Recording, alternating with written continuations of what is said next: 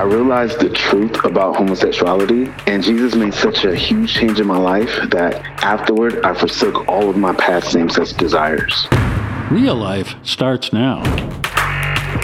This is Real Life Radio Show with Anh Le. I felt alone. I felt lost. I felt scared. Real stories, I was so desperate in living such a dark and callous life. real people, I was thinking there was no purpose for my life. There's no reason for me to be here. real problems. I told my dad, if you try to take these drugs, I'm gonna kill you. One solution God. Hope is a person, and his name is Jesus. And now your host, Anh Le.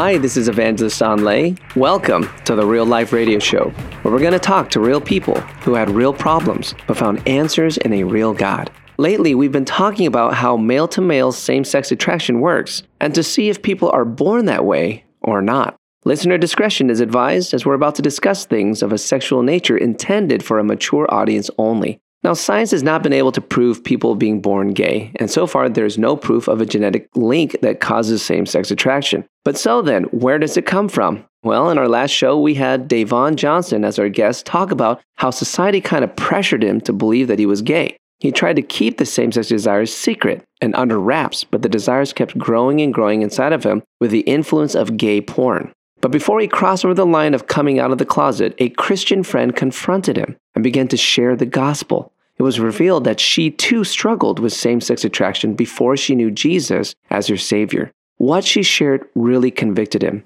and God began to speak to him about cutting the relationship he had with someone he was really involved with at that time. We're going to talk about today how he traveled from that point to being an on fire Christian who is married to a beautiful woman today. Davon, welcome back to the show. It's a pleasure to be here Anh. Thank you for having me back. Man, it is really great. I mean, hearing your story has been amazing. In our last show, you talked about how you were confronted by your Christian friend. Did you end up giving your life to Jesus Christ at that moment? Tell me a little bit about what happened. Yeah, I didn't fully surrender right then and there. I had tussled with God because I didn't really want to give up what I wanted for Him. Right. She approached me and let me know that homosexuality was a sin, and she showed me all of the scriptures in the Bible about it Genesis 19 and Leviticus 18 and Romans 1 and First Corinthians chapter 6. And I just was like, oh God, I felt in my heart of hearts that this was perhaps wrong. Society showed me that it was looked down upon, but I never knew, according to the Bible, that God saw as a sin. Oh. I had oh. never heard a sermon preached to me before that homosexuality was a sin. So this was my first time being exposed to biblical truth. Oh my gosh. So here you're hearing this and it's like hitting you. You're like, oh my gosh, there's actually stuff in here. Yeah, and she's like showing me the scriptures in the Bible, and I'm like, oh my God, the Bible says that this is a sin. I knew I felt bad doing it in shame and, and secrecy, but like I never knew that the Bible said that was wrong. And so after she prayed with me, I went back to my dorm room and I was just upset with her. I was like, oh, who is this girl who thinks she is trying to get in between me and my prospective relationship? And then I just began to hear the voice of the Lord saying to me, you need to cut this guy off. Oh wow. No, God, I can't, we won't date, but can we just be friends? And I felt like God was saying in that moment, no, you can't even just be friends. Get rid of him, get rid of him now. Whoa. So in this moment, you're praying and you're beginning to, before receiving that full surrender, the Lord is giving you very clear instructions of what to do. He's giving me clear instructions. He's like, get rid of him. And I'm like, but why? He was like, even if you don't date him or have sex, even if you just remain friends, bad company can corrupt good character. Wow. So you don't have to have sex with someone for them to corrupt your character. Just being associated with them, their spirit can kind of get off on you and influence you. So it's like you just got to Mhm. cut that off and separate yourself so that I could begin to do an inward work in your heart. Because at that moment, he had become an idol to me. When was the moment of true surrender to the Lord in this time frame? After just wrestling with God and Him speaking to me in my spirit and me having nightmares, I said, you know what? Okay, God, if you want me that bad, you can have me. Oh. I felt like because of my rebellion and me not submitting to God, that I had exposed myself to all these demonic dreams and attacks. So I went to the girl and I said, Hey, like, I'm ready to go to church with you. Wow. So she took me to church December 14, 2008. I have no idea what the pastor preached about. but after the sermon, he asked if anybody wanted to come up to the altar I felt this urge in my heart, this impulse to go up, and I was embarrassed. I don't want people to think that something's wrong with me. You should have go up there with you. Yeah. So she walked me up there, and I just fell out on my face. And that's the moment that God began to do a work in my heart. Wow. So you accepted Christ into your life in that moment. You received the package and something changed. I got up off the floor and the pastor was like, Hey, young man, do you understand the gospel? And I was like, No. Right. He explained to me the gospel, the death, burial, resurrection of Christ, how he died oh. for my sin, how I needed to turn away from my sins and accept Christ for eternal life.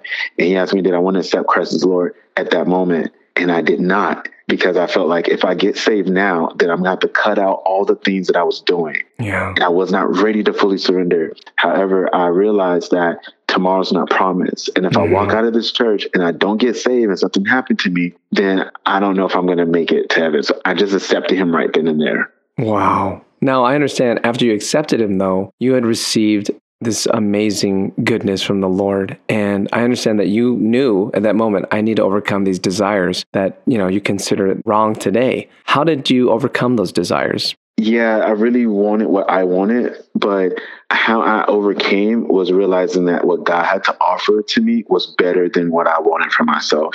Wow. I was looking for love in men, for affirmation, acceptance, attention, Mhm. and everything that I was looking for in this guy.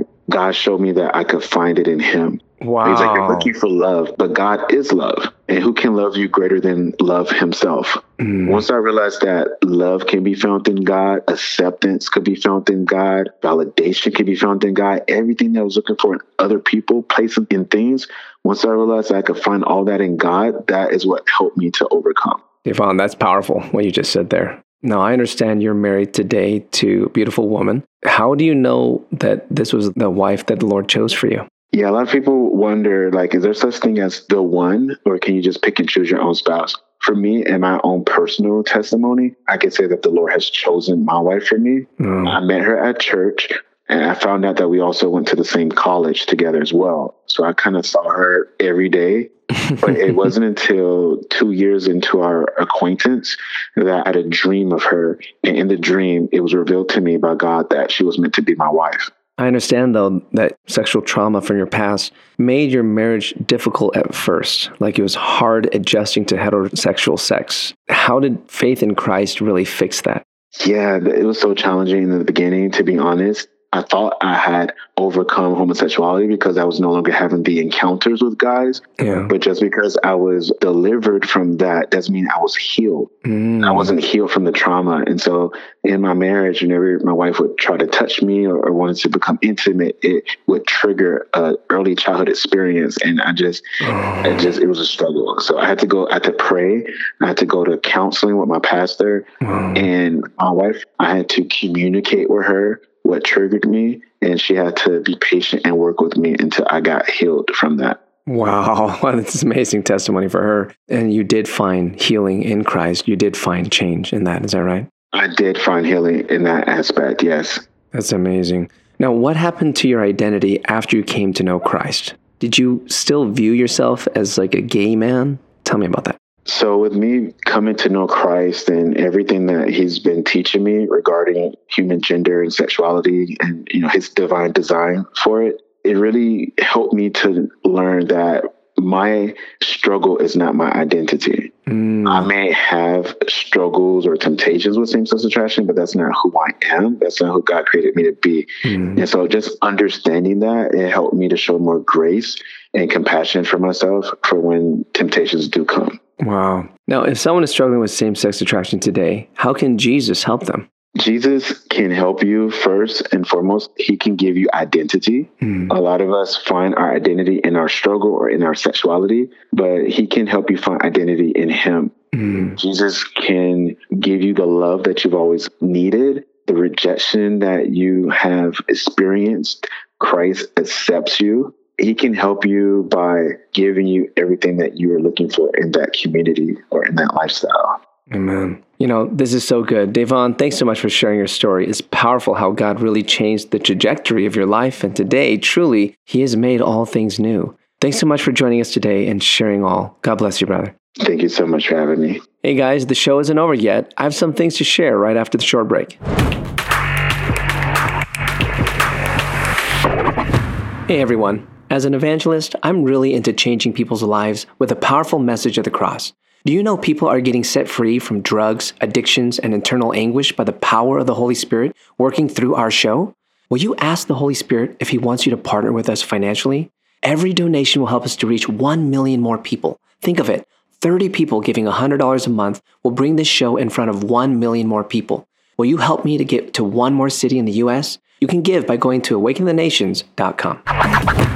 Real Life Radio is a ministry of Awakening the Nations, a 501c3 nonprofit organization that depends on your donations. If you would like to find out more about Awakening the Nations or make a tax deductible donation, please visit our website at awakeningthenations.com or call us at 877 480 4477. That's awakeningthenations.com or 877 480 4477.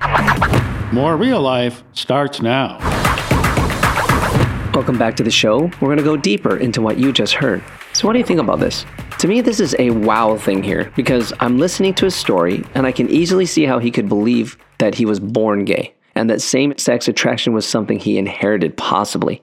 However, today he is professing the truth of what he discovered that no one is born gay, and he put it through the test. He learned that same sex attraction was a wrong desire that could be brought under control by submitting his life to Jesus Christ. And that is the same for any and all sinful desires. Christians are called to deny those sinful desires and to live by the Spirit. It's written in Galatians 5:24 through 25.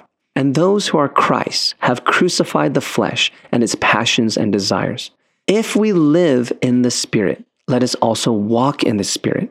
So, to be a Christian is all about living a life of denying worldly pleasures and instead walking in the power of the Spirit of God. It's a surrendered life, a life that allows God to take leadership and authority. It's a life where Jesus is literally our Lord and Savior. And Davon did that. And through that, he discovered life in Christ where he isn't given over to his lustful desires anymore, rather, a life of self control and love. Today, he disciples many people in the scriptures and he's happily married. If God can do this for Davon, what can he do for you? God could bring you through anything if you're willing to surrender. God is calling someone to surrender their life now to Christ. And the Holy Spirit is talking to you now to surrender your life to Him. Lord Jesus, help us, Lord. Help us not to be so wrapped up into what we think we need, but let us deny ourselves and submit ourselves to a holy God who designed us because you already know what we truly need. And you're going to bring everything that we need in its right order. We ask, Lord God, that you would come into our lives. We surrender our lives to you. And we ask you, Lord Jesus, to be our Savior in Jesus' mighty name. Hope you're blessed by this testimony, and I know that your life was touched. If you have a testimony to share or know someone who does and would like to share it on our show, go to awakeningthenations.com and click Guest Audition on the top menu. See you next time.